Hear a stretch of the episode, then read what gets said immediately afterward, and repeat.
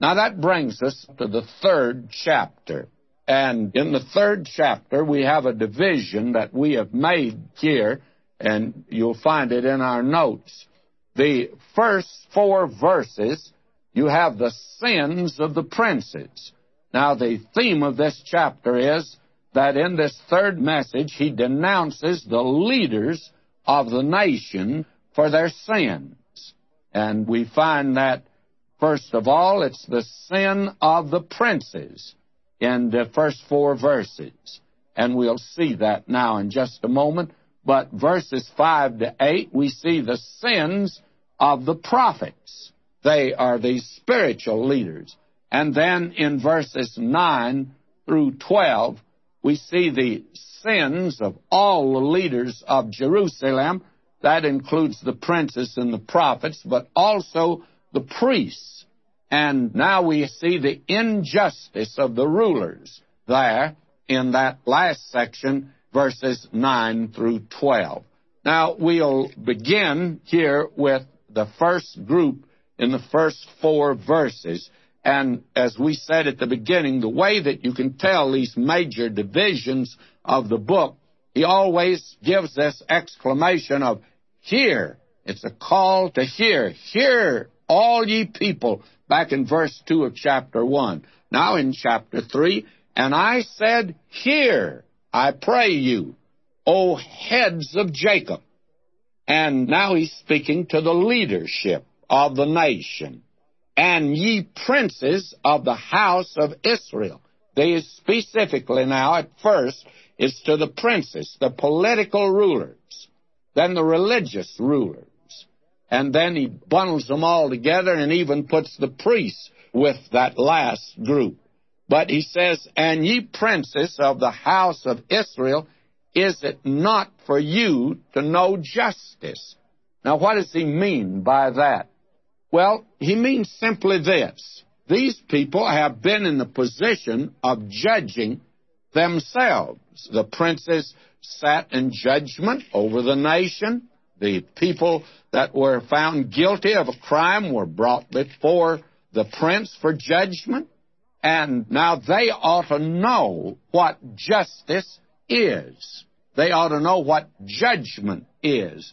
And this is something that you find again in the second chapter of Romans. You remember the Lord Jesus, through Paul, said this, verse 1 of chapter 2 of Romans Therefore thou art inexcusable, O man, whosoever thou art that judgest, for wherein thou judgest another, thou condemnest thyself. For thou that judgest doest the same things. And he doesn't mean identical things, but similar things. And that is, if you sit in judgment on others, then, may I say, you will be known as a harsh critic and a harsh judge.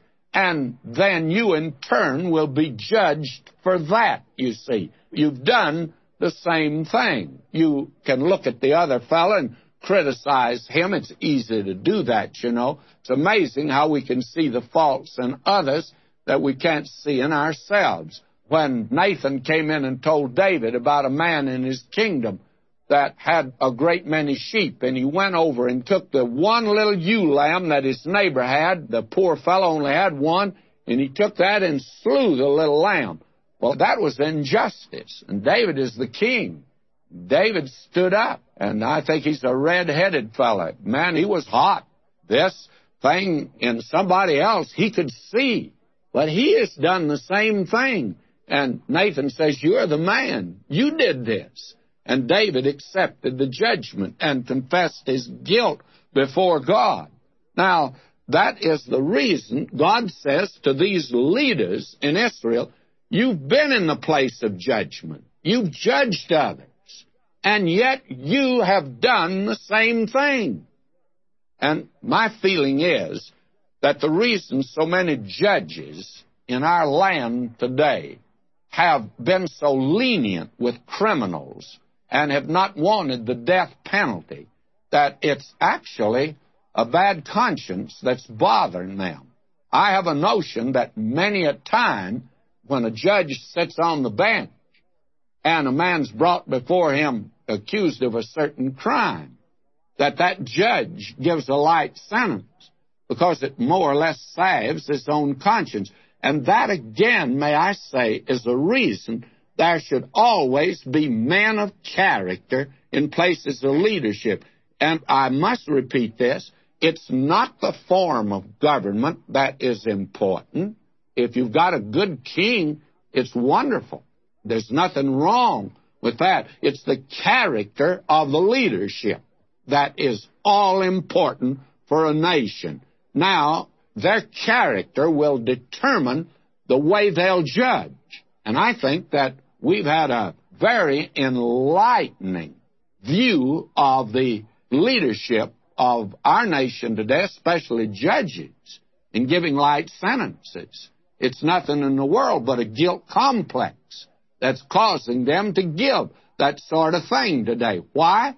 Because we need men of character in that position. And God says He's going to judge them. Very frankly, I think it's almost a joke when you have a group of congressmen investigating something in politics, and probably everyone sitting there judging the other fella, they've got a skeleton in their own closet. And we've had reason to believe that in the past few months and years, have we not? In my entire lifetime, I've never felt that there were men that were in places of leadership that were fit to sit in judgment on other men. It takes men of character to do that sort of thing, you see. Now, that's exactly what God is saying to them. Is it not for you to know justice? You're not doing this in ignorance. You've had experience in this. You've had men brought to you guilty. Now you're guilty. That's what God is saying who hate the good and you love the evil. It's very hard for a judge who was at a cocktail party the night before and he got a little tipsy himself to sentence the man brought before him the next day who has killed somebody because he was a drunken driver. No wonder he lets him off easy. A man who drinks and is a judge, in my judgment, is not fit to sit in judgment on alcoholics that are brought before him that have killed somebody. Now, I know what I'm talking about, friends, because my mother was killed by a drunken driver right here in Pasadena. And I want to tell you, I would not press charges. I didn't feel I should press charges. But I told the court when I was called in as a witness, I said to the court, I feel like justice should be done. I'm not asking you to take vengeance on the man. That's all I would do if I did that. All I ask is that justice be done. And believe me, he got off light for a very light sentence. And I always had a feeling as I looked at that judge that he had a pretty bad conscience, by the way. May I say to you, the leadership, they actually hated the good and they loved the evil. Now, folk like that are not fit to be in positions of leadership today. A man that is a congressman or in any position of government, a senator or a judge or any other high position in government, if it's discovered that that man is unfaithful to his wife, is that man or that group of men, are they fit to make laws relative to marriage? I don't think so.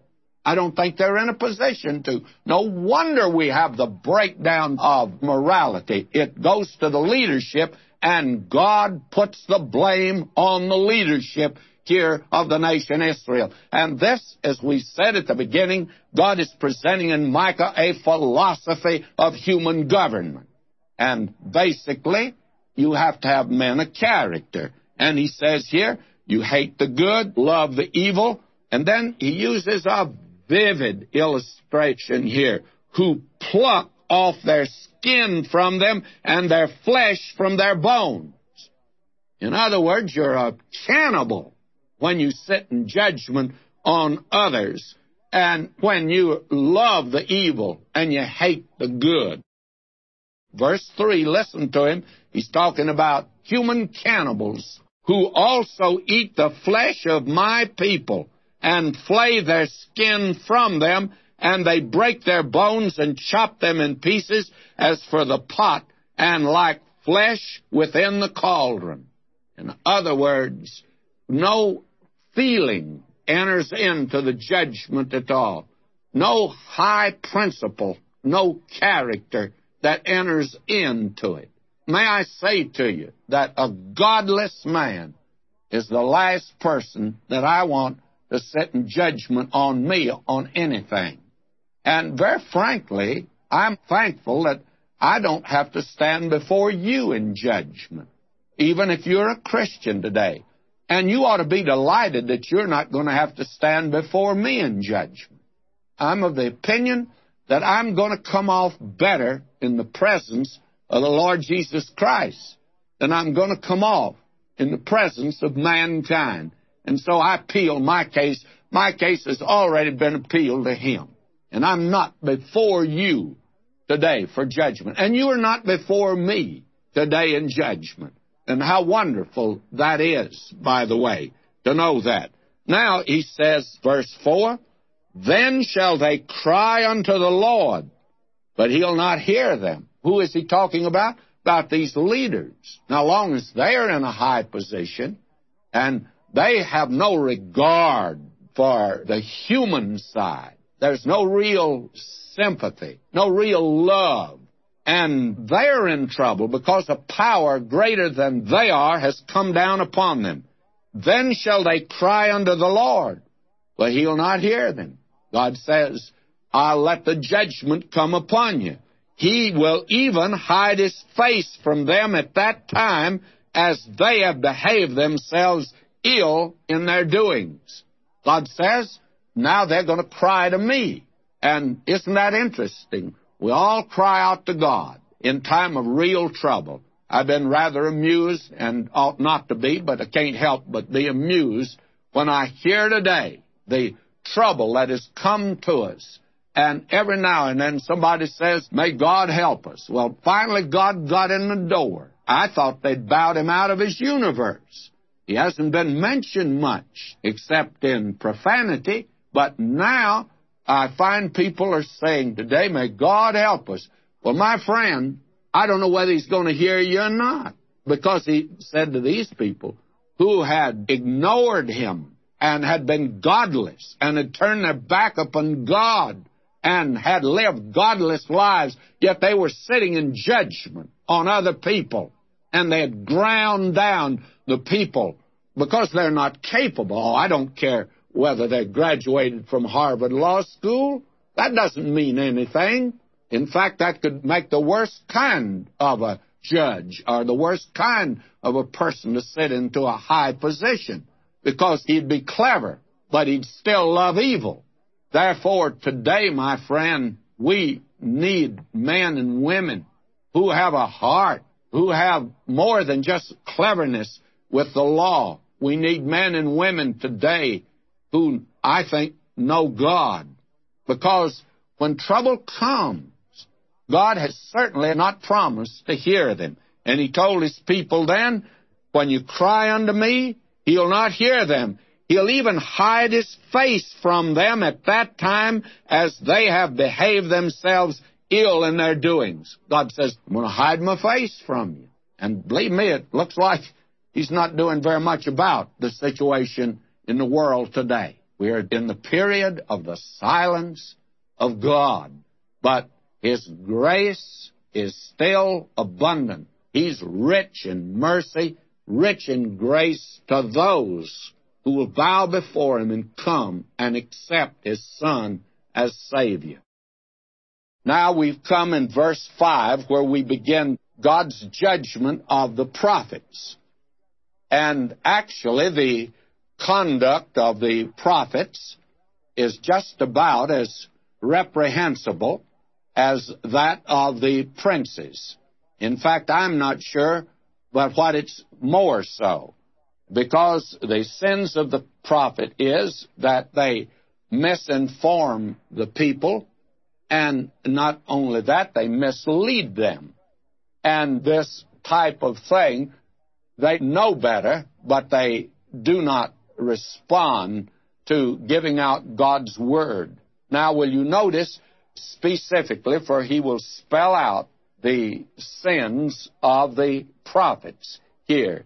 And I read now in verse 5 Thus saith the Lord concerning the prophets that make my people err, that bite with their teeth, and cry, Peace, and he that putteth not into their mouths, they even prepare war against him. Well, here is the thing that the prophets were doing. They actually were like really a vicious animal, or like a serpent with a forked tongue and a fang that would poison. Actually, they're worse than that because they got up and they used smooth words and attempted to comfort the people. And they spoke of peace, that peace was coming. You know, the futile effort of man for peace ought to begin to shake some people in their thinking that man by himself cannot bring peace to the world, and just by wanting it and saying it enough and say you are for it and vote for it, that doesn't mean you're going to have peace. Now, again, Micah makes it very clear that the problem is not on the surface. The problem is not this problem of wanting peace. The problem is that the human heart is wicked. The human heart is sinful. And God says, There is no peace, saith my God, to the wicked. Now, the contemporary of Micah, Isaiah, is the one who said that. And he said it three times in the last part of his prophecy. That was the great climax he would come to each time that the problem was in the human heart, that the problem is there. It's not a question today when I make a statement that we cannot have peace today. Well, I generally get two or three letters from some well meaning folk. And they're very lovely folk. They write a lovely letter. And they say, Oh, Dr. McGee, don't be so pessimistic. Don't say that. We should continue to try to bring peace in the world. We should continue our efforts in that connection. And they're sincere in that. And it sounds good. But, friends, may I say to you, it's one of the most false teachings that's abroad today that man can make peace that way. I want peace as much as anyone wants peace, but I want to go at it God's way. The individual must first of all know what the peace of God is. How are you going to know it? Paul says, being justified by faith, we have peace with God through our Lord Jesus Christ. You can't have peace with your fellow man till you have peace with God. And the human heart is one that you just can't trust at all. The heart's desperately wicked, Jeremiah says. Who can know it? You and I really do not know how bad that we really are, and that we can stoop and go probably as low as any creature can. In fact, we talk about we've come from animals. The proof that we have not come from animals is that man can go lower than animals. Animals can't go as low as mankind can go. Animals don't go out and get drunk. Animals today do not of their own, do not desert their offspring. They follow a certain rule and a certain pattern. But mankind can go lower than the animal world. Now, that is the thing. The prophet is a prophesying peace, when actually Assyria in the north was getting ready to come down upon them. And today, there is efforts being made in different sections of the world to get people together and to get them to sit down at a table and reason out and not go to war. And in spite of all of that, and now for at least about 6,000 years, of recorded history, man still goes to war. He still fights among themselves, one nation against another nation, one tribe against another tribe, one family against another family, one individual against another individual. Why do that? We ought not to. It's not to the advantage of either side, but we do it because we're alienated from God and we're in rebellion against them. But we won't face up to what the real problem is. We want to smooth the thing out with smooth words. We want to say we're going to have peace. Well, may I say to you, we've been saying it a long time. And these are false prophets. That's what God calls false prophets. And because they do this sort of thing, God is going to pronounce upon them the calamities that are going to come upon them. Listen to verse 6 here. He says, Therefore night shall be unto you. And night and darkness, as we've seen in the prophets, always speaks of judgment. And it speaks of judgment in two different ways of the direct intervention of God in the punishing of the offender, and then in the silence of God in not giving any revelation to man at all. And so here we have mentioned again, therefore night shall be unto you, that ye shall not have a vision. That is, God will not reveal any new truth to you. And it shall be dark unto you, that ye shall not divine. And the sun shall go down over the prophets, and the day shall be dark over them. In other words, the judgment that is coming to them is called here darkness, and the sun will go down.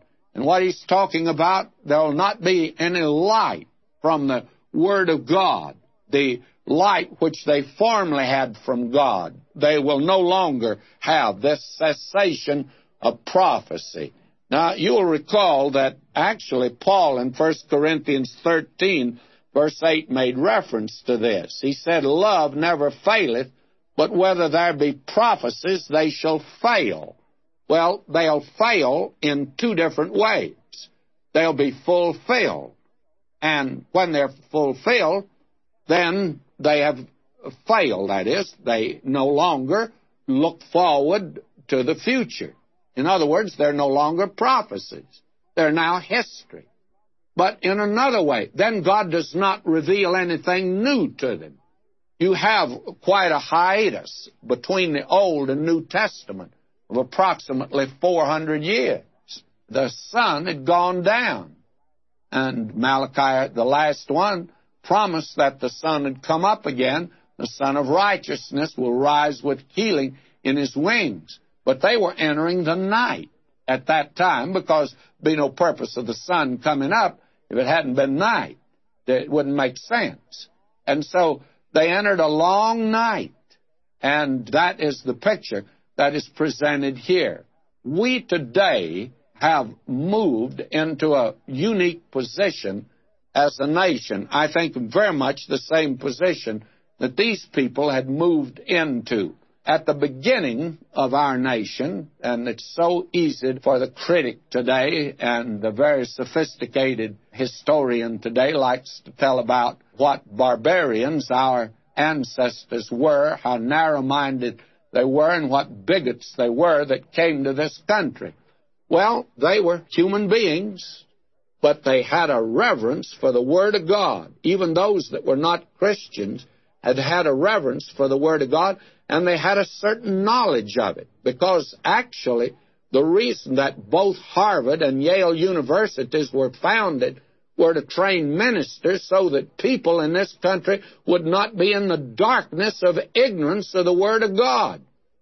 But I tell you, the light's gone out, hasn't it? And today, the very places that were supposed to be great educational centers, great lights for the country, they turned off God long time ago. And night's on us today. And the universities have had the worst riots of any places. They have become the very hotbed today of darkness. And that is where this worship of Satan originated in our day, and it's where it's being propagated today. I had a clipping the other day of where a professor has gone off into this sort of thing, the worship of Satan today, and indulging in the occult. May I say to you, we're in a period again, it would seem to me, when the sun of revelation has gone down. Now, what I mean actually by revelation is illumination of the Word of God. That today, the very sinners that should be giving light from the Word of God are not doing it anymore. In fact, they're rejecting it, turning their back on it, and at the same time turning to the occult. Now that's exactly what he's talking about here. Therefore night shall be under you, Ye shall not have a vision. It shall be dark unto you, that ye shall not divine. The sun shall go down over the prophets, and the day shall be dark over them. Now, will you notice? He says, Then shall the seers be ashamed, and the diviners confounded. Yea, they shall all cover their lips, for there's no answer from God.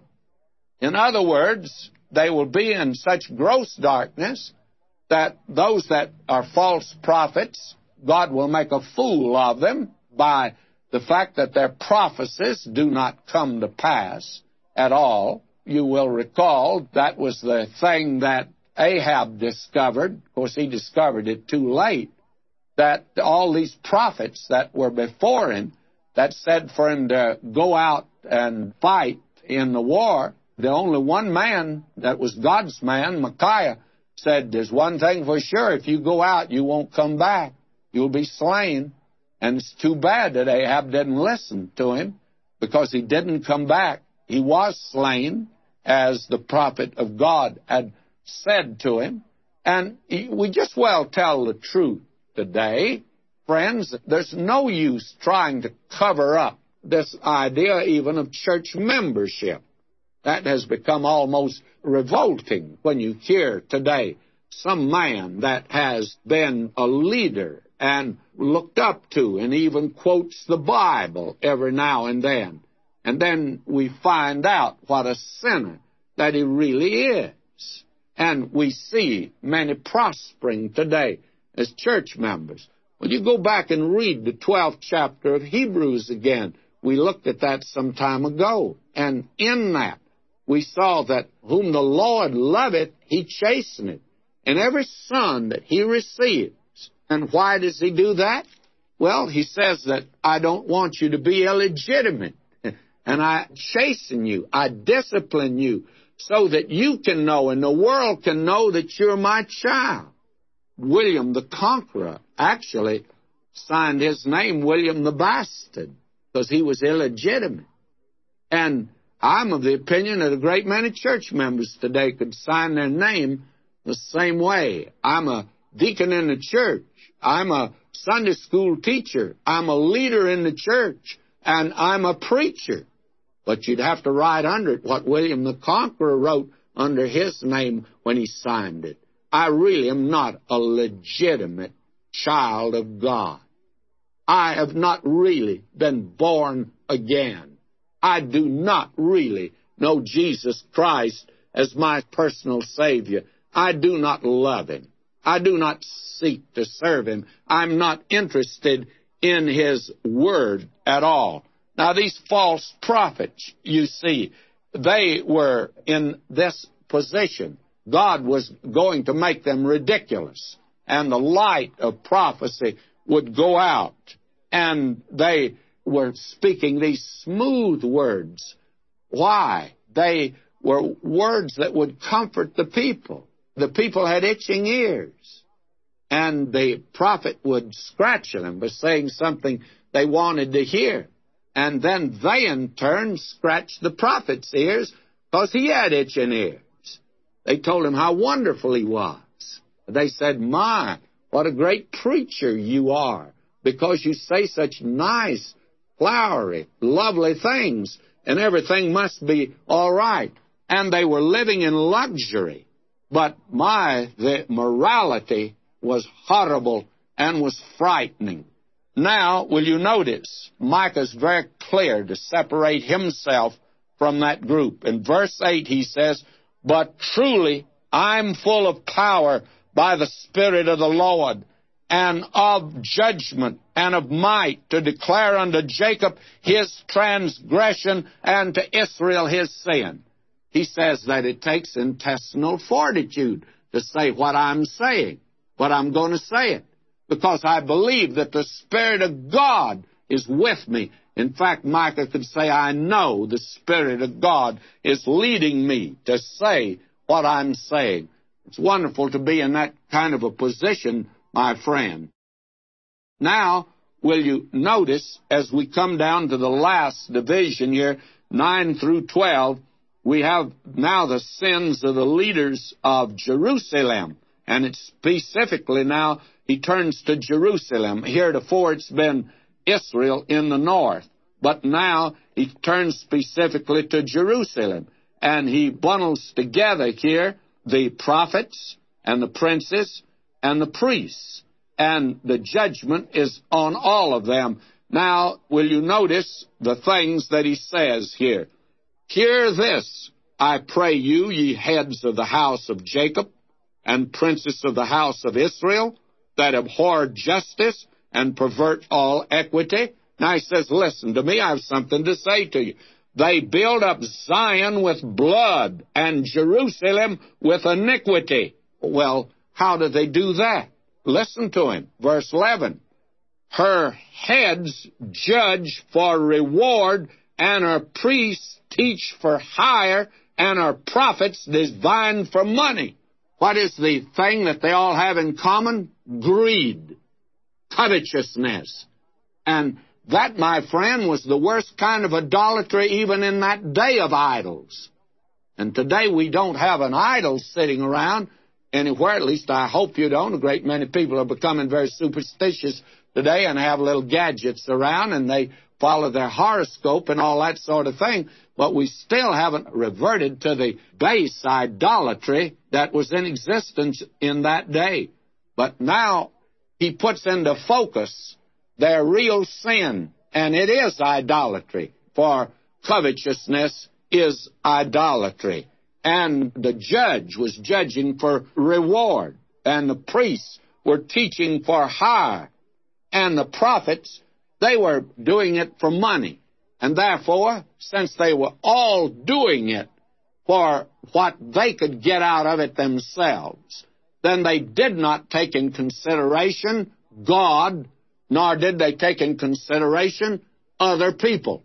They were willing to walk over them. No wonder the prophet said, You eat them up like a cannibal. You're eating the people up. Why? Because of your greed and your love of money.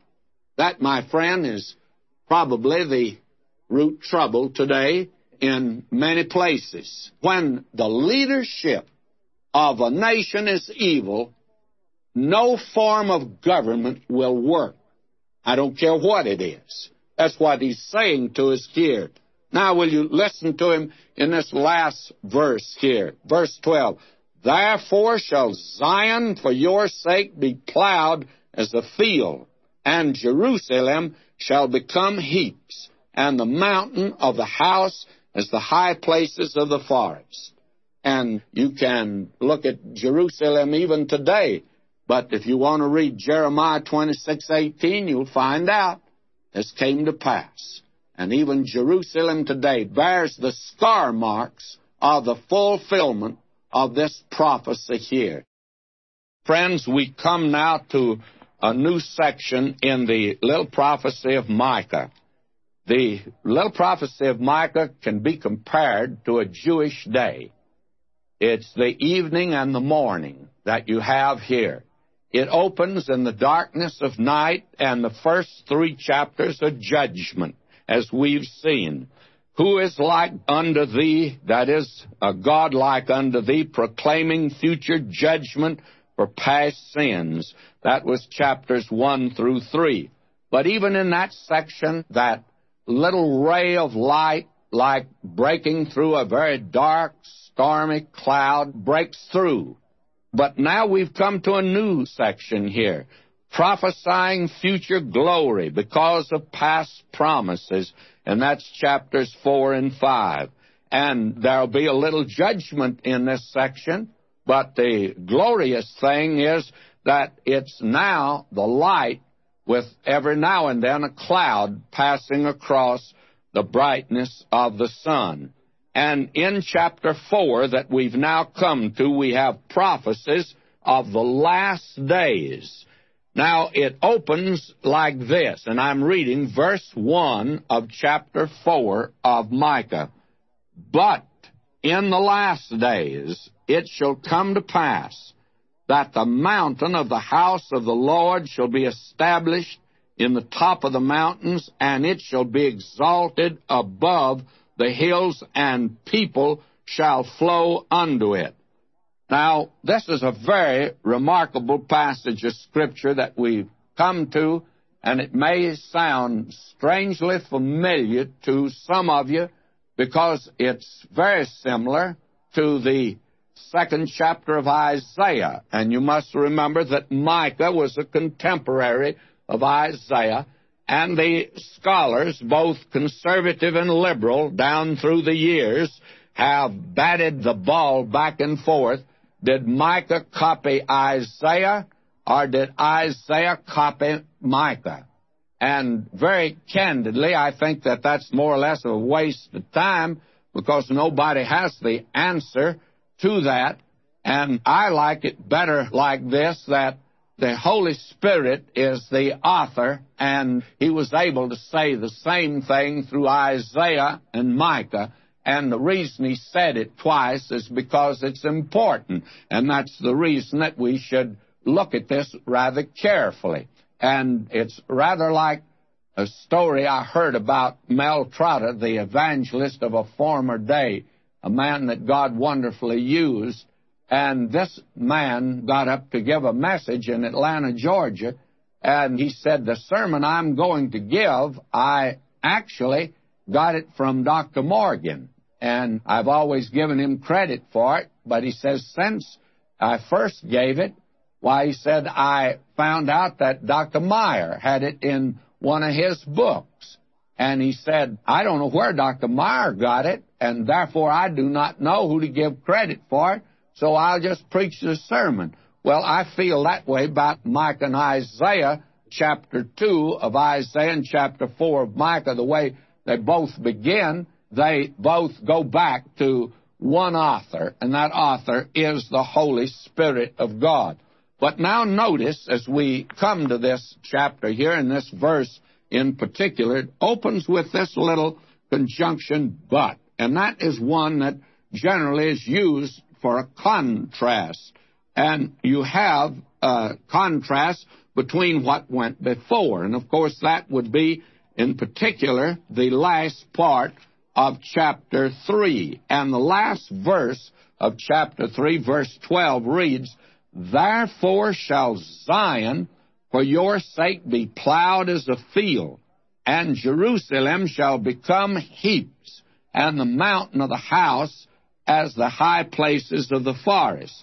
Now, actually, Jeremiah in the 26th chapter, verse 18, quotes Micah as saying this. So Jeremiah confirms it. And it did take place during the time of Nebuchadnezzar when he destroyed Jerusalem. And if you want to know how important that is, or how significant it is, then read the first few chapters of Nehemiah, and you'll find out when he went back to Jerusalem, he found it in a mess. It actually lay there, the debris and ashes and rubble and ruin, and it looked like a hopeless task to rebuild the city. But of course, they did that.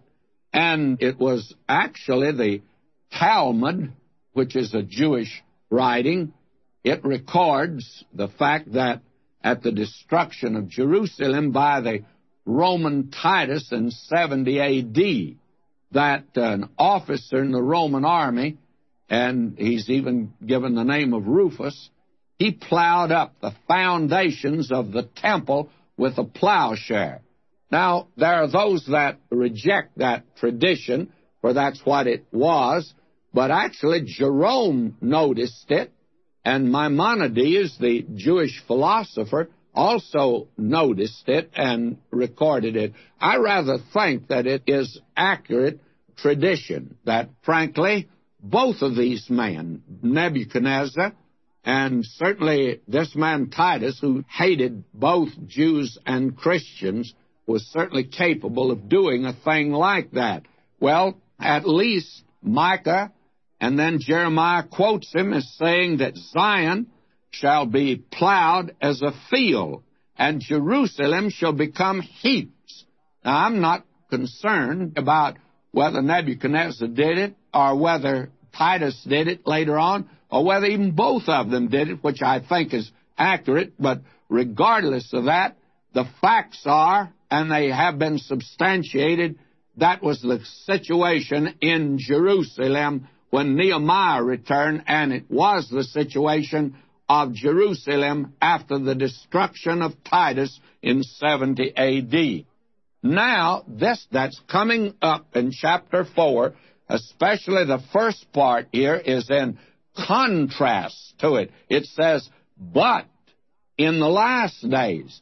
Now he's moving beyond the destruction of Nebuchadnezzar and the destruction of Titus and beyond any other destruction that's taken place to the last days. Now we have seen that the last days are used in the Old Testament as actually a technical term. It's a phrase that has a very definite meaning. And our Lord identified it and labeled it. He called it the tribulation, the great one. That is the great tribulation period. That's when these things then would come to pass, and then at the end of them, the Lord Jesus would return to the earth, and his return would end the great tribulation period, which is a brief period of, I believe, seven years, approximately that, and then the millennial kingdom is established on earth by the Lord Jesus personally coming to the earth, so that the last days embrace both the Great Tribulation, the return of Christ to the earth, and the establishment of the kingdom here upon the earth, the millennial kingdom. But in the last days, now he's moved out and beyond all local situations. And he's looking now down to the future, and as we said, the darker it got in Israel, the brighter the future was for these people. And that is always true. They tell me that if you go far enough down in a well and look up, you can see the stars. And when they hit bottom, that's when they could see the stars. They could see the light out yonder in the distance, the distant future. Now, let me read on. But in the last days it shall come to pass that the mountain of the house of the Lord shall be established in the top of the mountains, and it shall be exalted above the hills, and people shall flow unto it. Now, we mentioned when we were dealing with this almost identical passage in Isaiah 2 that the word mountain is used literally and it's also used figuratively. Daniel uses it in a figurative way. That that stone cut out without hand, it filled the earth. That stone is Christ that is coming. And it became a great mountain that filled the earth. Well, what does that mean? That is certainly giving a spiritual interpretation of it, and we have no right to spiritualize unless we have scriptural authority for it, and we do for this, that what he's talking about here is a mountain of kingdom that's to be established here upon the earth. But I would not rob it of the literal sense also, for the very simple reason that Jerusalem is set upon a hill. Scripture makes that clear. And all you have to do is to go over there and take a look. It's on a hill. And a city that's set on a hill just can't be hidden the Lord Jesus said. You couldn't hide Jerusalem. So we're talking about Jerusalem here, as we shall see. And it's the kingdom that will be centered that. It will be the capital of the earth. That the mountain of the house of the Lord shall be established in the top of the mountains, and it shall be exalted above the hills, and people shall flow unto it. Now, they're not flowing in that direction right now. The flow is in the other direction. And that's at the time I'm making this tape. The way the world conditions are changing, you hear this in a month's time. It could altogether be different. But right now, the flow is in the opposite direction. This is not being fulfilled today, and of course, will not until Messiah comes. Now, will you notice verse 2 in this connection? And many nations shall come and say, Come and let us go up to the mountain of the Lord and to the house of the God of Jacob, and he will teach us his ways, and we will walk in his paths. For the law shall go forth from Zion, and the word of the Lord from Jerusalem. Now, that's not fulfilled. And again, may I say that this chapter, and I've called attention now to many chapters, but here is another chapter, therefore, among many chapters among the prophets that make it clear that the present return of these people is not a fulfillment of prophecy. This has not taken place today. And isn't it ironical that this nation and the nations of the world had their oil supplies cut off. Why? Because of Jerusalem. They want Jerusalem returned back to the Arabs, you see. Don't tell me that Jerusalem is a city that is actually in the hands of Israel and they've got it back, because that's not quite true. It's not quite accurate in this world today where history is flowing and one crisis after another, and you cannot make any statement on a basis of what is true right now. And that's my reason for saying this. I'm not trying to say because of present circumstances, and some of you will hear this when the circumstances have changed, but regardless of what they are, we are not seeing the fulfillment of prophecy because the nations of the world are not going to Jerusalem to hear from the Lord by any means. That certainly couldn't be said. And we're told, and the word of the Lord will go forth from Jerusalem. Now, that's the one place where I could supply you, which I won't, but I could supply you with the name of several missionaries in that city who themselves are Jewish, who have been persecuted for presenting Christ and the Word of God. The Word of God is not flowing from Jerusalem. I don't know what I have to say and how many times I have to say it for this thing to get through today that all of this sensationalism that's being built up, and after all, after you've just covered prophecy one time, you have to go back over it and say the same thing. But this itch today for prophecy causes many men to appeal to a great many baby Christians. Little baby Christians, and they want the bottle, and they want the bottle to be warm and sweet. And therefore, it's nice to hear that we're seeing the fulfillment of prophecy, and that means the end is around the corner. And even they set dates. Nobody knows. I think we're drawing near the end, but my friend, I have no direct wire from the Lord nor do I interpret prophecies certainly like this. And I just wish these brethren would consider all the prophecies. Why not go through the Bible and consider all of these prophecies? We have to do it in this Through the Bible program. And it's quite obvious that when you look at a prophecy like this, you just can't say this is being fulfilled today. As far as I know, the Bible Society is not publishing Bibles in Jerusalem and sending them out to the ends of the earth. That's one thing you couldn't do there. It just would be impossible to circulate the New Testament from that place. The Word of God is not going out from Jerusalem today. So let's not build up an emotional complex here that because certain things have happened, we're seeing prophecy fulfilled. I just want to know the prophecies that are being fulfilled. This one is not. Now, verse 3 And he shall judge among many people and rebuke strong nations afar off. Well, who is this? Well, it's the Lord Jesus Christ. It's the Messiah when he returns to the earth the second time. He has not yet come, and these things can't come to pass until he does. And they shall beat their swords into plowshares and their spears into pruning hooks. Now, that's on the United Nations. And if those boys really have, which I don't think they have, beaten their swords into plowshares, they've just got a bigger instrument to beat each other over the head. And if they're turning their spears into pruning hooks, they're not using that pruning hook to go after fish. They're using those pruning hooks to gouge some other nation or some other people, and especially those that are weaker than they are. May I say to you that we're not living in the day when you can do this sort of thing.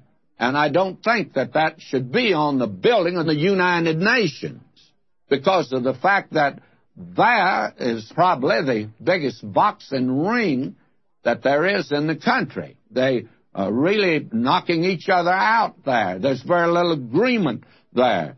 Nation shall not lift up a sword against nation, neither shall they learn war any more. Now, it's obvious we haven't come to that.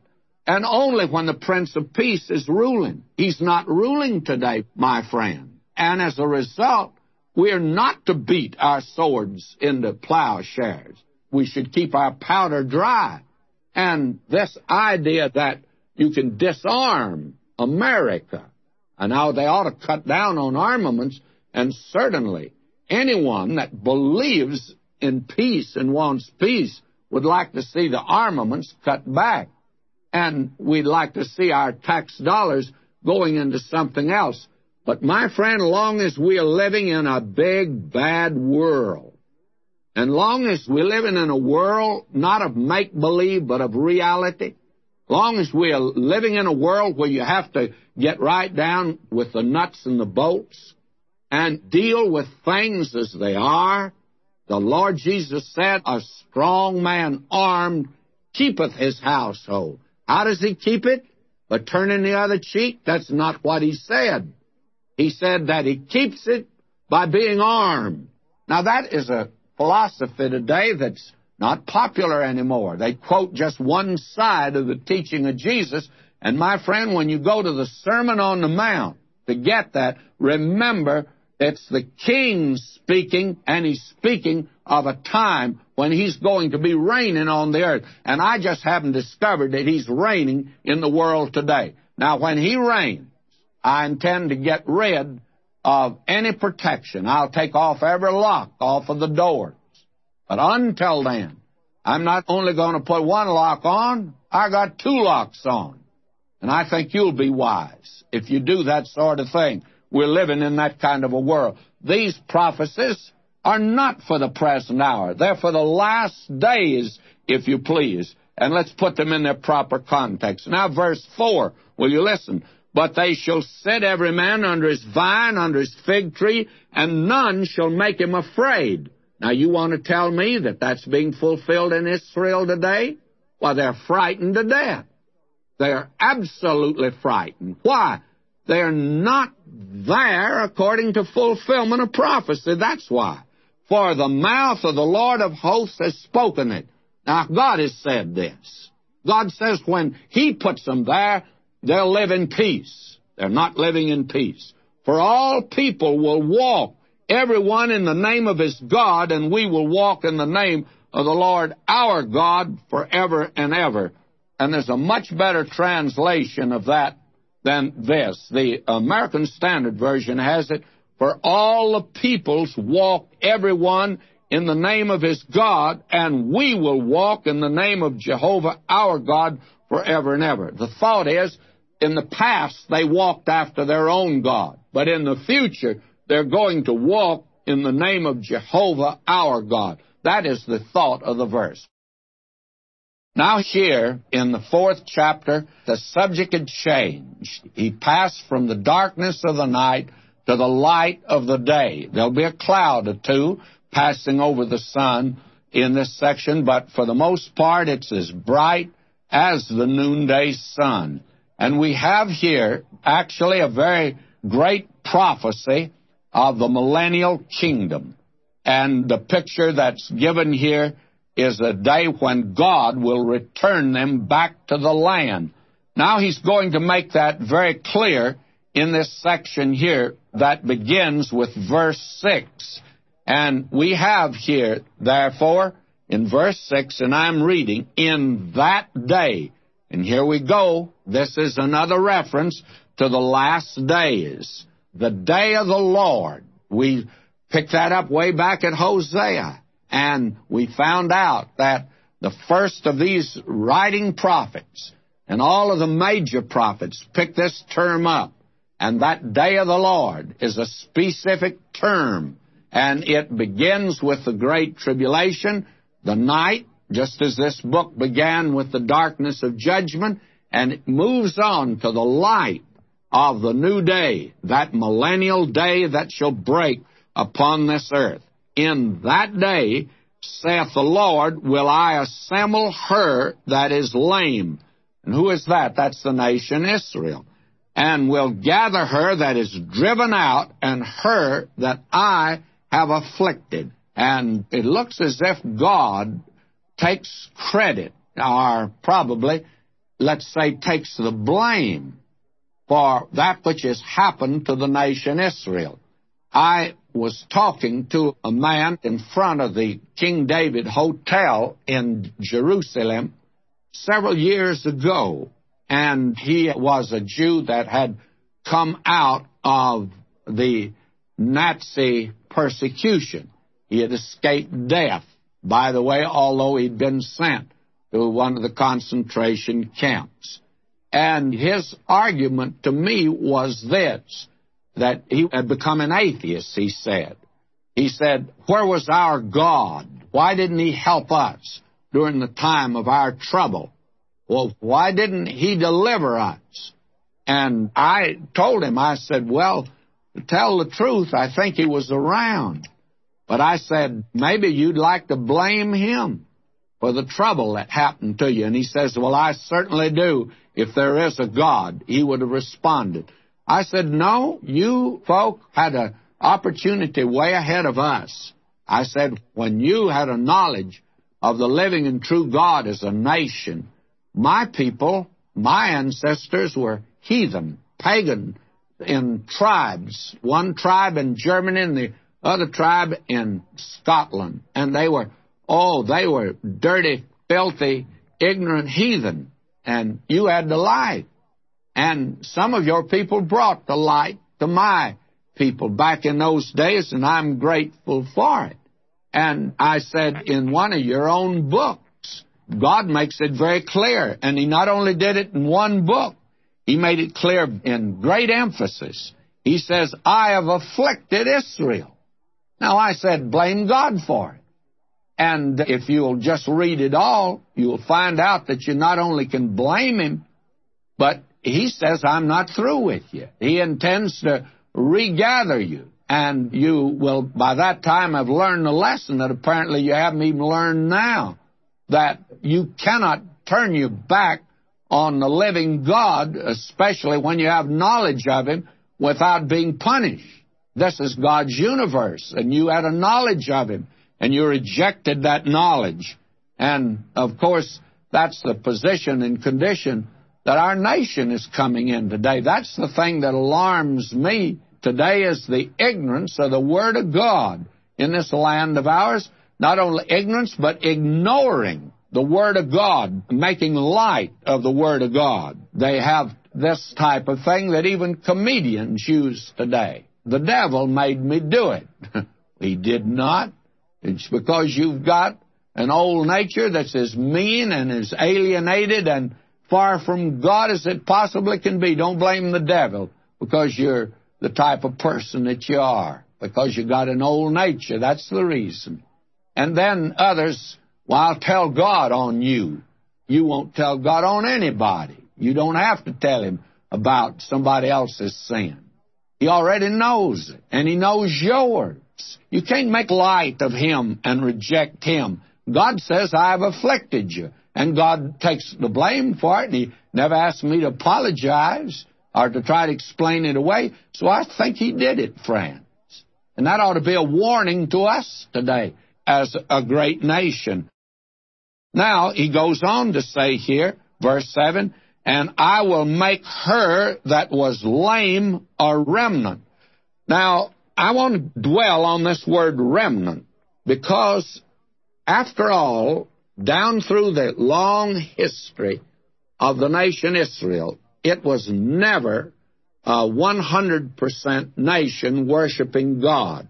I have my doubts that there ever was a time, even in the greatest period, when you could say they 100% had turned to God.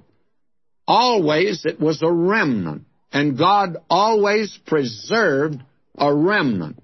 It was actually a remnant that entered the land that came out of Egypt. The generation that came out did not. Their children did. They entered the land, a remnant. It always was that remnant that God saved, by the way. And even in the days of Elijah, Elijah got very pessimistic. He said the Lord, I only am left. Why, God says, You're not the only one. I've got 7,000 in these mountains that have not bowed the knee to Baal, but they sure were running from Ahab and Jezebel. I'll say that, and Elijah didn't know about them. And I'm of the opinion that two things are true. I think that today there are more believers than we think they are. Because I think that there are some that are like that 7,000. And they're like the folk that never write to us. Somebody told me that only one out of 10,000 listeners write to any radio program. And said he thought our program probably had a little better batting average than that, but not much. One out of 10,000. I don't know about them, I can tell you that. I don't hear from them. Elijah hadn't heard from them. They hadn't been writing to him, encouraging him, standing for God. But God had a remnant. He's always had a remnant. And there was the few there at the coming of Christ. Don't say the nation Israel rejected Christ. They did not. There was a little remnant that received him. And on the day of Pentecost, there was a great company that turned to Christ. But a remnant, always been a remnant. And very frankly, I think in the church today. Now, let me be very specific. I've made the statement, I think there are more Christians today than you think there are. I know several people that are not members of any church. They're a little bitter toward the church, the local church and they don't join. But I think they're believers. And I think that in the church today, that there's only a remnant that really are the believers. I think we'd be surprised if we knew how few church members, and generally uh, many of them that are active today in Christian circles, whether they're genuine believers or not. And we may be in a period today that's going to bring persecution, or as the writer to the Hebrews made it very clear whom the Lord loveth, he chasteneth. And every son that he receives, he's going to put you through the mail to test you, you see. If you've got some metal and you think it's gold, you can take it to the assayer's office, and I tell you, he'll really put the heat to it. But you'll find out whether you got gold or not. And God does that for those that are his own. And I'm of the opinion, very frankly, that all the church members. We've been in an affluent society. We've been in a period that there's been a lot that's been phony. There's been a lot of pseudo saints that are around today, and they are not genuine by any means. They have not been born again. We saw in First John there's a real test. You can put the acid on them and determine whether they're children of God or not.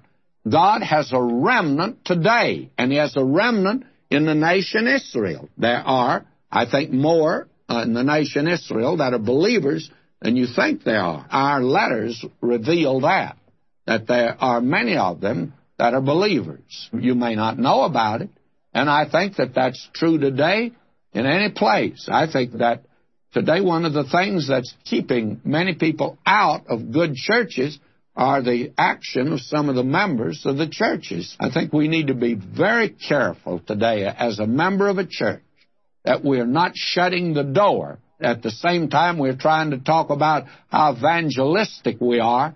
We're actually shutting the door to a great many believers. This word, the remnant, is a very important word in Scripture. Don't just rush over it. I read this again, verse 7. And I will make her that was lame a remnant, and her that was cast far off a strong nation, and the Lord shall reign over them in Mount Zion from henceforth, even forever. And that hasn't happened yet. This prophecy is not fulfilled, as you can see. Verse 8 And thou, O tower of the flock, and stronghold of the daughter of Zion, unto thee shall it come, even the first dominion, the kingdom shall come to the daughter of Jerusalem. And that kingdom has not come. And if they are back there today for anything, they're not back there for the kingdom, they are back there for the great tribulation period. Now, here a cloud passes over the sunlight of this chapter. And we have here what a great many believe is the Babylonian captivity. There are others that believe that it's the captivity by Titus, and there are others that believe that it has to do with that which is future that has not yet been fulfilled. Well, I think that this prophecy is rather specific, so let's look at it. He says, Now why dost thou cry out aloud? Is there no king in thee? Is thy counselor perish? For pangs have taken thee like a woman in travail.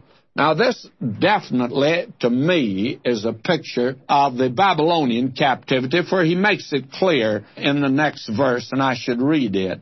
Be in pain and labor to bring forth, O daughter of Zion, like a woman in travail. For now shalt thou go forth out of the city, and thou shalt dwell in the field, and thou shalt go even to Babylon.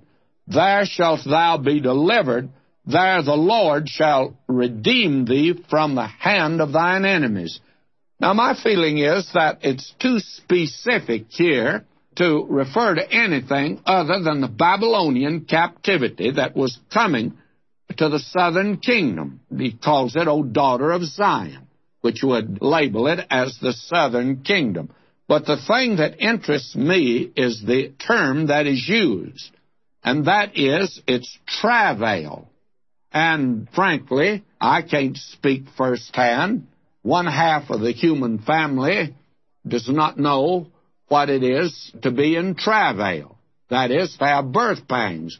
Only the female of the species knows about that. And all I know is what I saw my own wife go through and what I've been told by others that birth pangs are frightful and it's something that actually no person could bear it forever. It has to be a temporary sort of thing if it lasted forever. Now that's the reason the Great Tribulation period is a brief period. And this is one of the figures of speech that is used concerning that which is coming in the future. And the Babylonian captivity was a little adumbration of it. It was just a little picture of that which is coming upon the earth. And the Babylonian captivity is a warning. God has given many illustrations all through His Word concerning future events. They are historical events that have in them a message, and God recorded them that we might get the message that He's giving. And the picture here is that when Nebuchadnezzar took Jerusalem, and he actually came three times to the city, and finally he leveled it, burned it, destroyed the temple area, and absolutely left it in wreck and ruin, so that all of that is described as a woman in travail, a woman in birth pangs. And this has to be a brief period, or the nation would not exist. It could not go on forever because they couldn't endure it. It would be too frightful. It would be too terrible. And that is the reason that the Great Tribulation period must be a brief period. The Lord Jesus made that clear. He said, except those days were shortened, no flesh would survive. They wouldn't be able to make it through. But he says, since the days are shortened, well, there will again be those that are going to make it through. And again, you have a remnant, the 144,000 that were sealed at the beginning of the Great Tribulation.